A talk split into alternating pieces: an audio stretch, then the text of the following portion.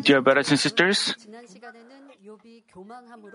in the last session, we watched a scene where, with arrogance, Job rejected the words of his friends that rebuked him. He likened their words to tasteless food without salt and disregarded him. Also, he spoke as if God was distressing him even though he hadn't committed a fault.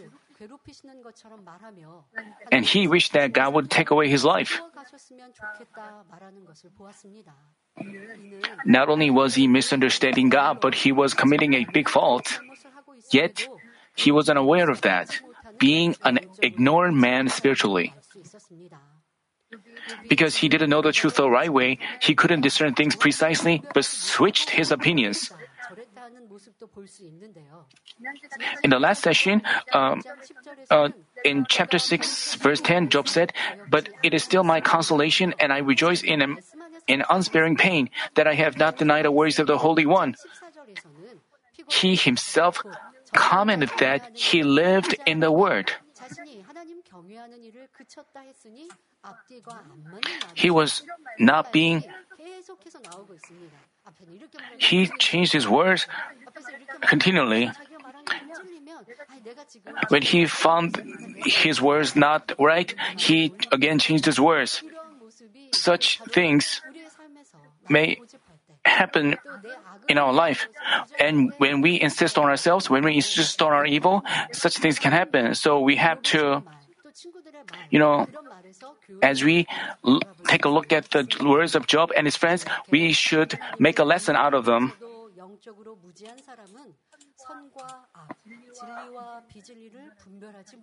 Like this, those who profess to believe in God but are spiritually ignorant cannot discern between good and evil, truth and untruth. So they are no different than a blind man spiritually. No matter how much we know the word and how good our heart filled is, if we don't realize the truth the right way, we can dishearten God with words of untruth like Job did. As much as we realize the truth and fill our hearts with it, our spiritual eyes are opened wide and we obtain discernment. Thus, we should diligently cast off all the attributes of, of untruth and fill, our, fill ourselves with the truth. Fill ourselves with the truth, thereby having our spiritual eyes opened. Also, Job himself admitted that his strength was not great as that of stones or bronze, so his recovery was totally impossible. But I told you that by always possessing spiritual faith, we should be we should be able to rely on God who creates something out of nothing. By possessing spiritual faith, we should make confessions of faith, not turning to the right or to the left, no matter how tough our circumstance. With spiritual faith, we believe in God's creating something out of nothing and say amen to His every word, even if they don't agree with our knowledge or thoughts. And once we believe in something, our faith doesn't change, regardless of our reality or situation. When we pray with such spiritual faith, we are definitely answered. God allows trials to his believers by way of tests or tribulations because he wants them to have spiritual faith that doesn't change. Once we possess spiritual faith, we wouldn't say words disheartening God or forsake our Lord's love even in the face of a tough situation. Instead, we would demonstrate our faith and love in trouble and enjoy glory and His answers on a greater scale. Thus, I hope that no matter the circumstance, you, all Manmin members, are victorious with faith in God and love for Him, thereby enjoying glory and His blessings. Also, with today's passage, I urge you to examine whether you have areas where you're just like Job or, or his friends and have a time to change yourself. Job confessed in chapter 6 verse 13, Is it that my help is not within me and that deliverance is driven from me? He was actually saying, I used to have a lot of possessions, being able to help out many, but things with which to help people are gone. Even though I excelled in academics and was famous for my wisdom, but even such things are gone. Now, because God, uh, uh, because Job lacked spiritual faith by which a person believes in God's creating something out of nothing, he failed to rely on God. He became increasingly weak and he became increasingly weak and reached a point where he even lost his willpower. As he didn't rely on God, his wisdom was gone and only foolishness remained. When we are filled with the Spirit, we get wisdom and strength from above so we can carry out our duties well and pray diligently. But if we get doubtful, at some point, we lose the fullness and become weak before we even know it. We speak words lacking faith and anger. I mean, I mean, we speak words lacking faith and anger, which we think has been cast off, comes back alive. Job was exactly in such a state. Senior pastor repeatedly said, faith doesn't change. Because our faith was not perfect, it changes. But many Christians uh, lose their faith because their faith was not a perfect one. That's why, in the face of trials, in the face of trouble, when they found their answers not being answered, prayers not being answered, they lose the fullness. And even though they seemed to ha- have great faith, they start to act like a person who has no faith at all. If you find this joy to be yours, you have to realize yourself, you have to figure out why such trials came, and you have to repent and turn from your ways and recover your faith. Then the God of love, the God of mercy, will watch you with his eyes of love and answer you. But just because your faith, I mean, God is always there. But when people lose their faith, they begin to deny God. And eh, even if you lose your strength, you have to hold on to God all the more. And but Job, he was losing his faith, as we can see from his confessions. That's what happens when we lose our fullness. That's what happens when we our faith faith is not perfect. We have to fix that and make our faith a perfect one, a spiritual faith that doesn't change. That's why we are being cultivated. So we have to admit ourselves, and if we see anyone doing just that, we have to. Uh, we can just think he is. Uh, we can just pray for him, but we shouldn't judge him like. We shouldn't judge and condemn him.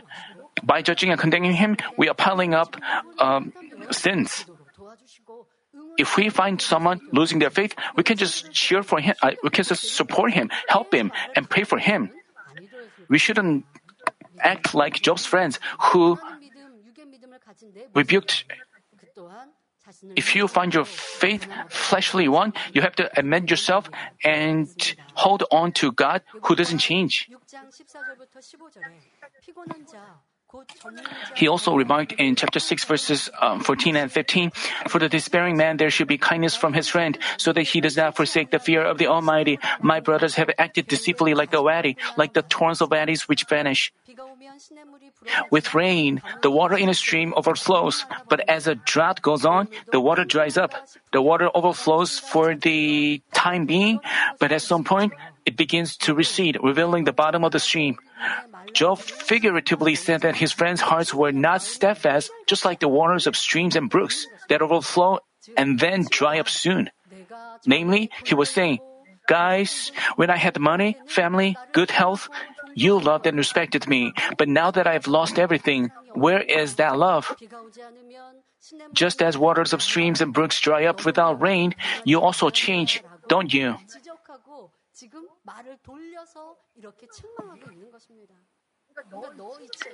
Job was rebuking his friends. He was saying like, "You've abandoned you, your love for me."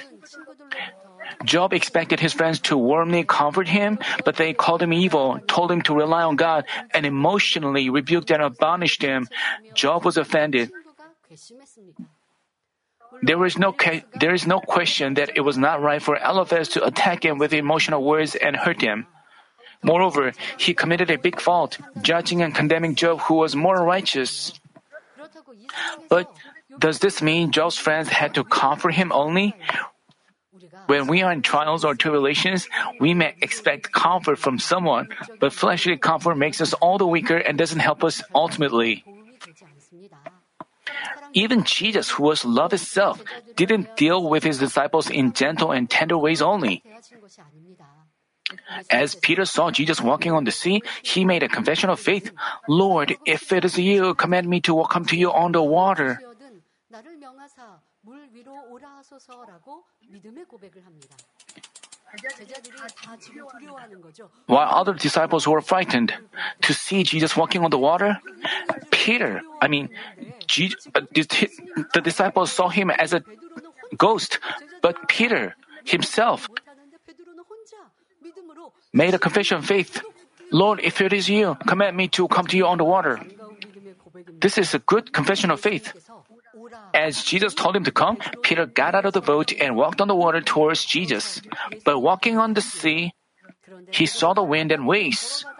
He was frightened and began to sink into the water. At this point, Jesus didn't comfort him, saying, Peter, that was close. Weren't you scared? I'm proud that you at least walked a few steps on the water. But rather, Jesus rebuked him, You of little faith, why did you doubt? Because Peter demonstrated a kind of faith that other disciples couldn't have courage to display, we may think he was worthy of Jesus' compliment. But why did he scold him instead? The reason was Jesus loved Peter spiritually. Such rebukes prevented him from being arrogant and helped him become an apostle with great power later on. Like this, rather than giving fleshly comfort to a person faced with trials and tribulations, we have to awaken him with the Word of God. This doesn't mean we have to point out his faults and rebuke him no matter what. Let's say we advise him out of ill feelings like Job's friends did, then, even if it's a word of truth, he senses the evil carried in it and shuts the door to his heart. Therefore, when we try to awaken him truly out of love and, and according to his measure of faith, we would open the, he would open the door to his heart and again and gain the strength to get back up.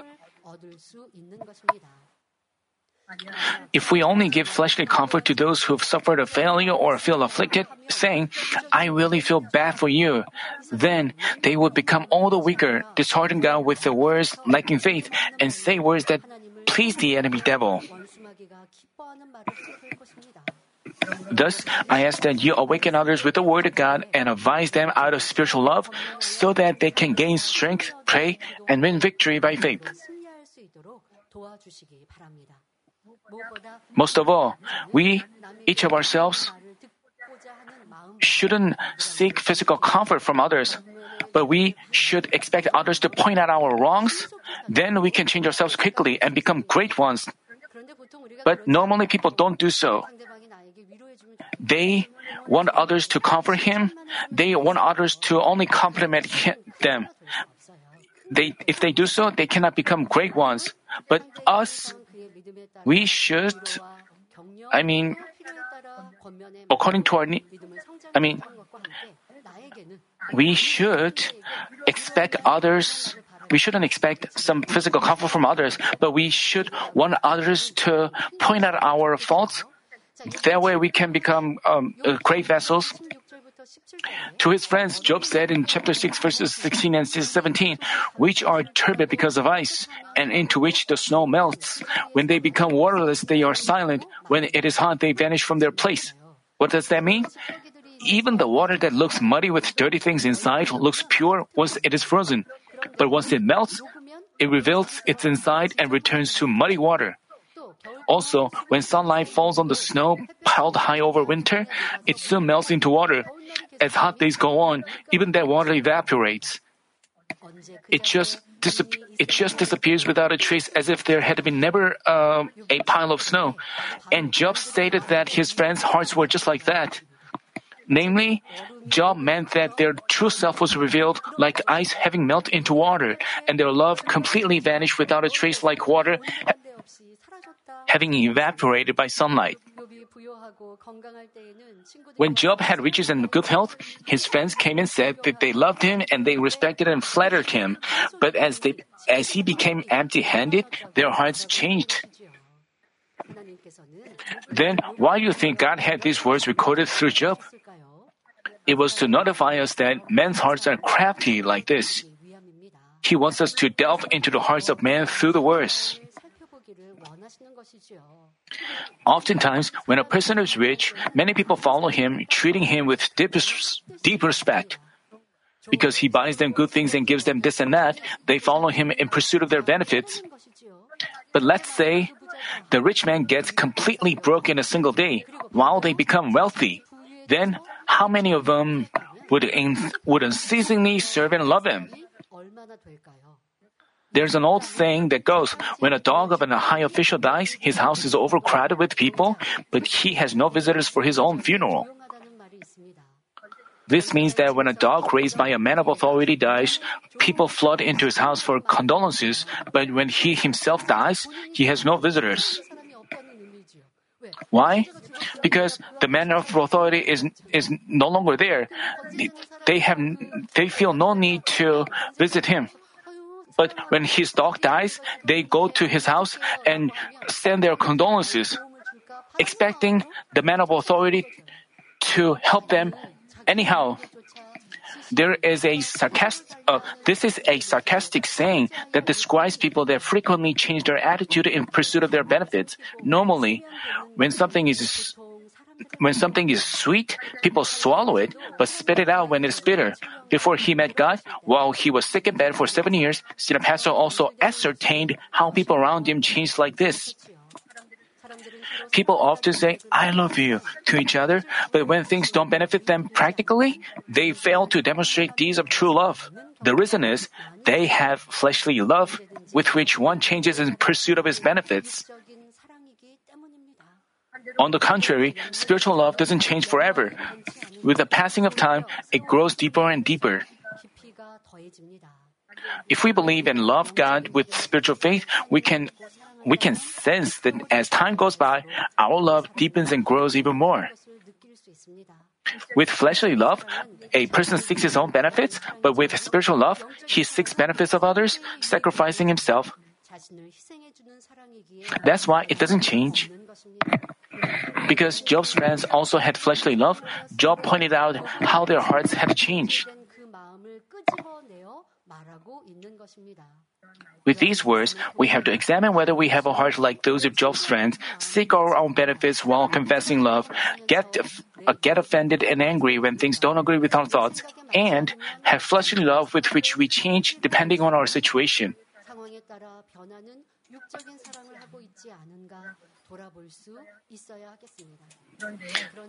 By the way, during the times of trial,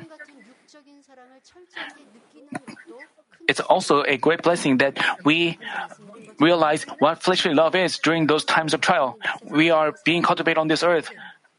And through the relationship with others, um, we feel joy or sadness, and we go through trials through our relationships. And there are, you know, we will in trials we realize that God only God doesn't change. As we realize this, we our trials quickly changes, and and troubles turn into blessings. You know, Job said, people change and he realized what fleshly love is. When he had was rich, people expressed love towards him, and as he was in that situation, people left him. He realized the worthlessness, uh, worthlessness of fleshly love. This is what flesh is like. This is what we, this is so important to realize during the cultivation. We may feel, I'm alone, I am distressed, I'm in agony.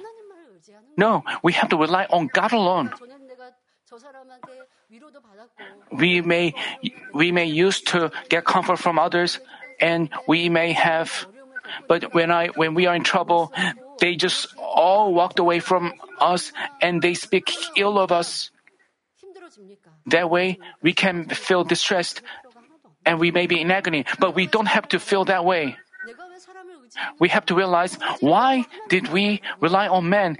We should have only relied on God. We should have only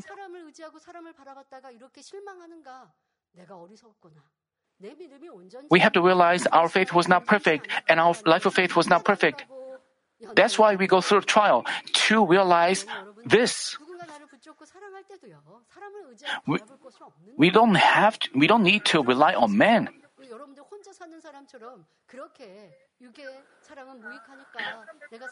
It's not to say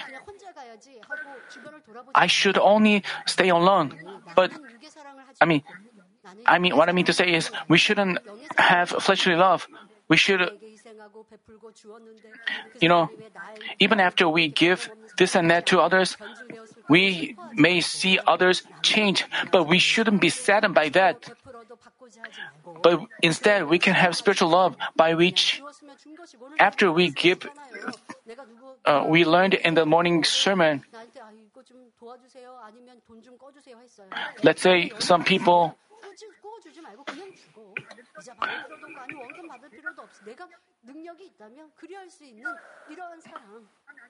we should become such a person. We shouldn't calculate things, but we should have, we should become a person who shares spiritual love. If we realize this, we, we can say that we are uh, going through trials well. What Job felt, what Job felt that sadness, sadness to see his friends change. But you know, Job was pointing out his friends' uh, wrongs. But God was through Job's expressions, God is giving us lessons in your life. Even though you are not going through trials, you have to rely on God. You have to be satisfied with Him only. You shouldn't rely on man. You shouldn't rely on, you shouldn't be satisfied yourself with money or other things. But you should have mm, change our love into spiritual love. Job went on to say in chapter 6, verses 18 through 20 The paths of their course wind along, they go up into nothing and perish. The caravans of Timon looked, the travelers of Sheba hope for them. They were disappointed for they had trusted. They came there and were confounded. Visualize what a desert must have looked like a long time ago. When people passed through a desert, they flocked together in search of streams to get water. But if they failed to get water, they had no choice but to go back to the wilderness and die. The caravans of Tema and the travelers of Sheba also hope for them. Namely, they travel hoping to get water. When they failed to get it, they got disappointed and confounded. In these words as well, Job figuratively described his friends. Job meant that when he abounded with possessions, there was love and affectionate bonds between him and his friends. But as his friends could no longer get what they needed out of Job, they got disappointed and confounded, revealing their true self. God tells us that men's hearts are like this. Let's say, Let's say someone requests us to do something expecting help from us and we reject it. If he understands our position where we have no choice but to reject it, he wouldn't harbor ill feelings or resentment. As he makes the re- as he makes the request, he acts in kind and polite ways like he would give it even his heart and soul. But once we reject it, he immediately turns cold and walks away. Such a person does the same before God. When God answers his prayer, he confesses, God, thank you. You are indeed the God of love. I believe in love the Almighty God. But how he, but how would he react if God's answer doesn't come at his desired time? Not asking God to the end, he would harbor doubts with complaints and his faith would waver. When he first met the Lord, he was overwhelmed with his grace of salvation and always lived in thanksgiving. But at some point, he loses such first love for God and says, Why doesn't he bless me? Why doesn't he answer me? and looks back to the world. God wants us to discover and cast off such crafty attributes of flesh.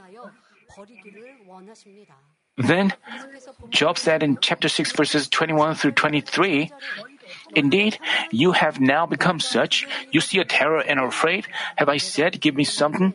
Or offer a bribe for me from your wealth? Or deliver me from the hand of the adversary? Or redeem me from the hand of the tyrants?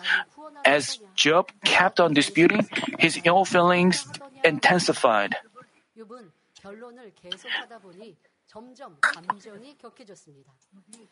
As Job considered the situation, he thought that his friend has he thought that his friends had to comfort him and had mercy on him.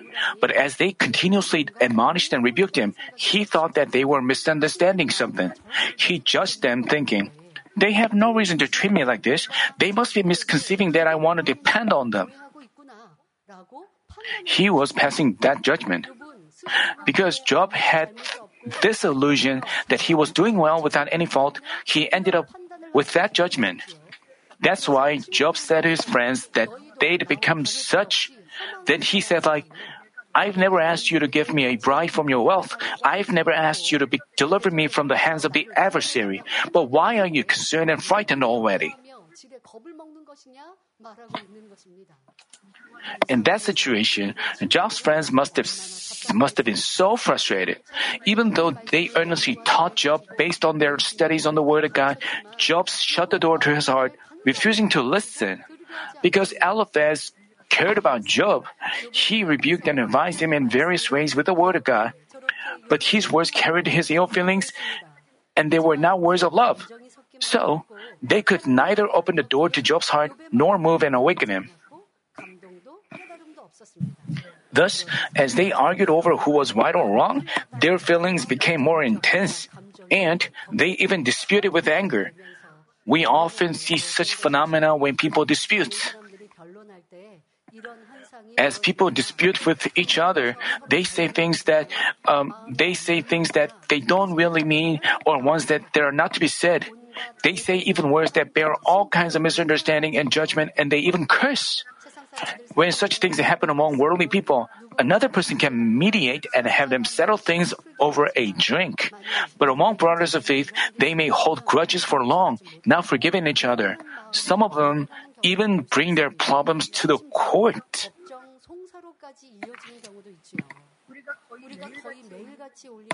In the Lord's Prayer, which we recite almost every day, is the following words Forgive us our debts, as we also have forgiven our debtors.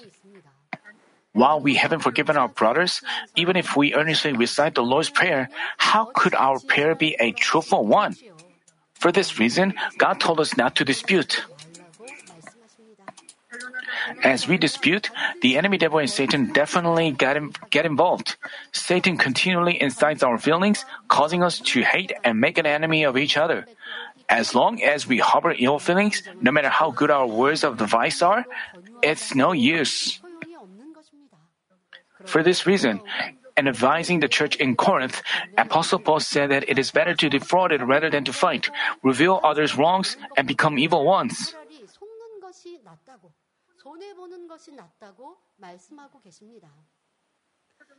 Just as we find in 1 Corinthians chapter 6 verse 7, actually, then it is already a defeat for you that you have losses with one another. Why not rather be wronged? Why not rather be defrauded? He advised them he advised them not to have disputes or lawsuits among brothers in faith, but rather take the blame and lose.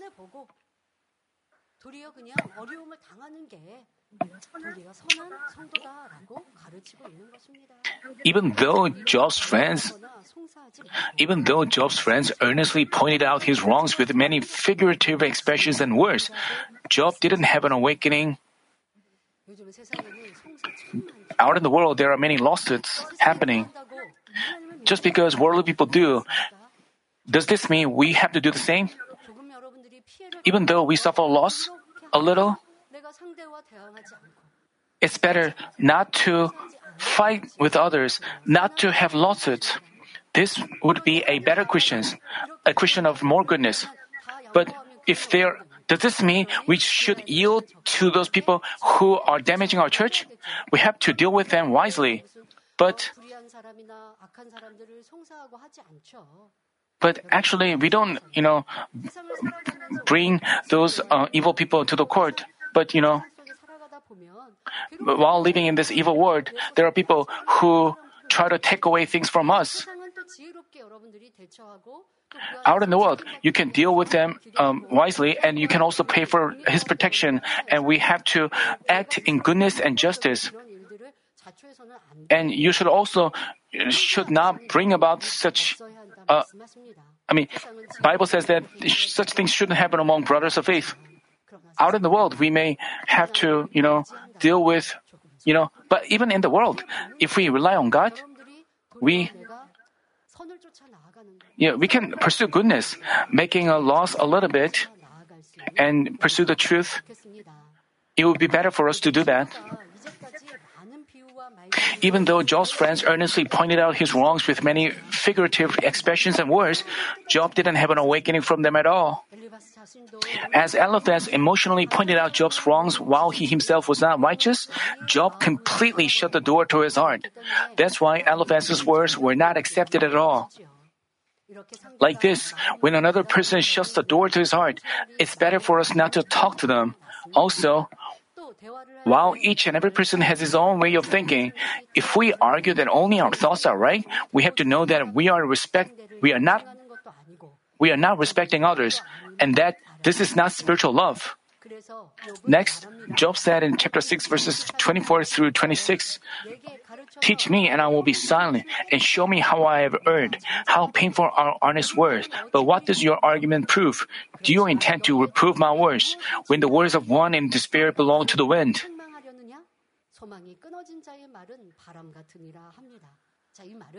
Job meant to say, Tell me what my errors are. If I am convinced, I will realize myself and turn back and be silent. Eliphaz had advised Job and pointed out his errors so far, but not having realized himself, Job told him to tell him what his errors were. Such things happen a lot. In our conversation, you pointed out his wrongs, but the other person tell tell us what his faults are. Then we may feel frustrated. The same way, Job's friends told Job what his wrongs were, but Job again asked them what my errors are. So the conversation goes to a original point. While Job belittled his friend's words, he said, How painful are honest words. Here, Job admitted that he knew their words were right. Job switched his words this way and that way. He just he just said what my errors are. Which means their words were not right. But soon enough, soon enough, he changed his words and said, Your words are right. That way, Job switched his words this way and that way. When you insist on yourself, these things may happen. When, when we deviate from the truth, these things happen. We don't even remember what we just said a, a while ago. We shouldn't do that. When we say words, as our ill feelings are provoked, we don't even realize that our words are being changed. How should we do? We have to uh, reduce the words of our lips and we have to he went Job went on to say like are you trying to reprove my words because I have no hope my words are merely like wind Words being like wind signifies that they have no truthfulness and value. Namely, Job kept on rebuking his friends, saying like, I know that you are right, but I'm only waiting for my dying day.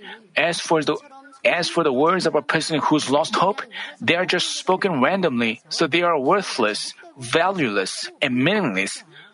But rather than comforting me, you're trying to find fault with the words of such a helpless and hopeless person like me. How could this be, how could this be love? He continually rebuked his friends like that. Just from the expressions of Job, you know, we can see he was being contradictory, making us confused. This comes from the heart of uh, untruth. They changed words like that. Job told them that their words were not right, and then he told them that their words were right. And Job said that the words of mine are like wind, so you shouldn't find fault with my words. But earlier, Job told him that, that his words were right, but he soon changed his words. We have to check whether we are just like that. We have to look back on ourselves. Moreover, Job condemned his friends to be so evil in chapter 6, verses 27 through 29. You would even cast lots for the orphans and barter over your friend. Now please look at me and see if I lie to your face. Desist now, let there be no injustice. Even desist, my righteousness is not uh, my righteousness my righteousness is yet in it. Here, casting lots for the orphans means belittling them and treating them recklessly. Orphans are an object of showing mercy and giving help. That's why in many parts of the Bible, God emphasizes that we care for and help the poor, neglected, and weak, including orphans and widows. He said in Exodus chapter 22 verse 22, you shall not afflict any widow or orphan. And in James chapter 1 verse 27, pure and undefiled religion in the sight of our God and Father is this, to visit orphans and widows in their distress and to keep oneself unstained by the world. While God has said these words, if we belittle orphans or even sell over our friends, it is totally unacceptable evil. But in Job's eyes, his friends were distinctly evil ones who didn't know the whole duty of man like that. To them, he said like, you guys judge things, and if you are blameless, look at me. My words are all truths and facts. Reflect on yourselves, repent, and turn back I am right. Right before, you know, Job mentioned that his words were meaningless like wind, yet he changed his attitude and said, I don't lie, and I'm righteous. How contradictory he is. But in the depths of his heart, he didn't mean to lie, nor did he have an evil, nor did he have an evil inner heart. But his problem was that he didn't know the truth perfectly, and while thinking that he was righteous and doing well, he failed to discover himself and find his errors. Even though Job's friends gave advice for Job, this caused him to harbor ill feelings and he ended up stumbling. Especially, pastors and church workers taking care of souls have to be cautious of this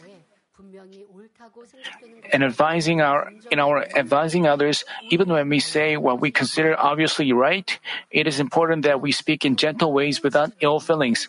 Otherwise, they may shut the door to their heart, let alone have an awakening. Only when we advise them with virtues and love, the enemy devil and Satan cannot work and they can accept our words, opening the door to their hearts. Also, if we give advice while we ourselves act by the words, our words are accompanied by authority. By the way, this statement, now please look at me, was made by Job, but it also bears the heart of God who wants but it also bears the heart of God who wants us to examine ourselves as to whether we are like Job's friends or Job. Therefore, I hope that you don't miss out on every single word, but pay attention to them so that you can discover your heart as with a mirror and repent.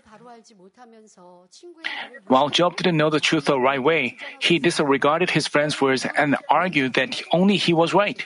Then, why did Job fail to realize himself? First, he was arrogant. He thought that he had a lot of possessions and great wisdom and was the best at anything, but that he was in afflictions because God struck him without a reason. That's why he wasn't able to discover himself. Even when his friends advised him, he refused to listen. Rather, he rebuked them, calling them wrong. God said in Proverbs chapter 16 verse 18, pride goes before destruction. And in 1 Corinthians chapter 10 verse 12, therefore let him who thinks he stands take heed that he does not fall. If we think I've done enough, we have to know that this er- we have to know that this is arrogance and a signal for danger.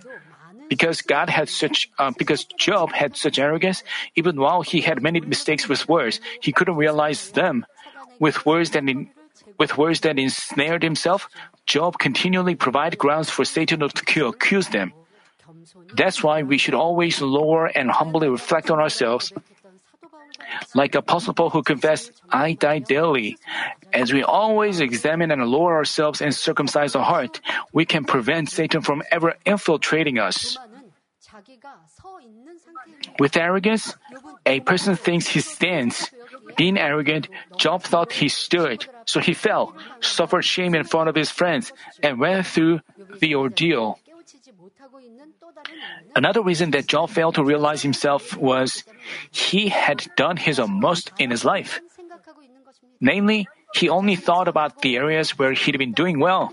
Because he believed that he'd led a good and righteous life, he expected that there wouldn't be unrighteousness in him ever.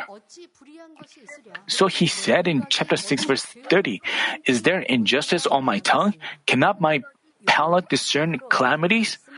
Just as we can tell whether something is sweet, sour, or salty, he asserts that he can clearly discern between right and wrong. Basically, he said that his judgment was, was right, that all his words and thoughts were right, and that others were wrong, this scene obviously reveals the reason that Job suffered the trials.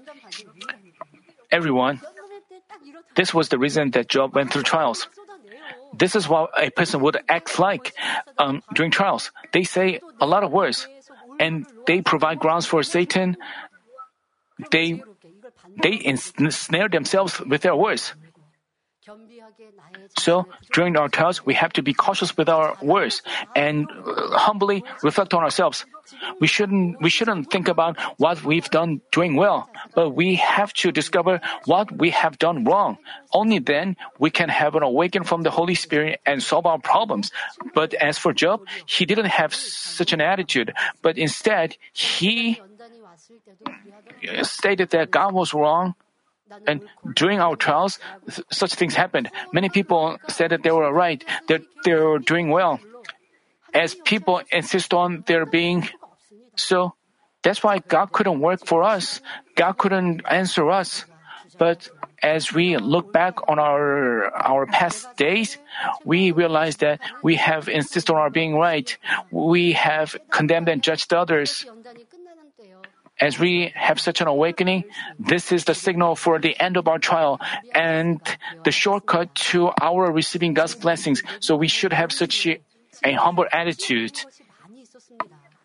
Many of the words spoken by Job up to, the, up to this point are now right according to the truth, but Job concluded that all his words were righteous and just what. And, and Job wasn't ready to Job wasn't ready at all to accept advice. However, no matter how much we know the truth, when someone tries to awaken us, we have to accept it with amen and reflect on ourselves. We have to accept it with amen and reflect on ourselves. We should have a mindset with which we humbly accept the advice of our subordinates, our subordinates, as well as our leaders. With such a humble attitude, we can quickly change ourselves. Brothers and sisters, today we've explored fleshly love with which one changes in pursuit of its benefits and the worthlessness of advice, bearing ill feelings. Job was saddened by fleshly love that changes according to one's environment and condition. Because he, he neither knew the truth the right way nor had hope for heaven, over the course of his trials, his lamentations increased each and every day, and he led a life without joy and thanksgiving. In doing so, he called himself righteous the whole way through. Having become arrogant, he acted as if he was the best and didn't accept even the words of truth spoken by his friends, which is lamentable. We've heard and clearly known numerous words of truth like humble yourself, rejoice always, give thanks in all circumstances, it is more blessed to give than to receive, etc., as well as the words from the Spiritual Love Sermon series obeying such words, we should achieve a spiritual love that doesn't change. Always offer up the aroma of joy and thanksgiving before God, humble ourselves all the more, and serve others. As we pay attention to even the words of little ones and take joy in receiving a rebuke, God's grace will come upon us on a greater scale. Remembering this word of God, God is opposed to the proud, but gives grace to the humble. I pray in our Lord's name that you change yourself even more quickly and convert as is true, beautiful children amidst God's great grace.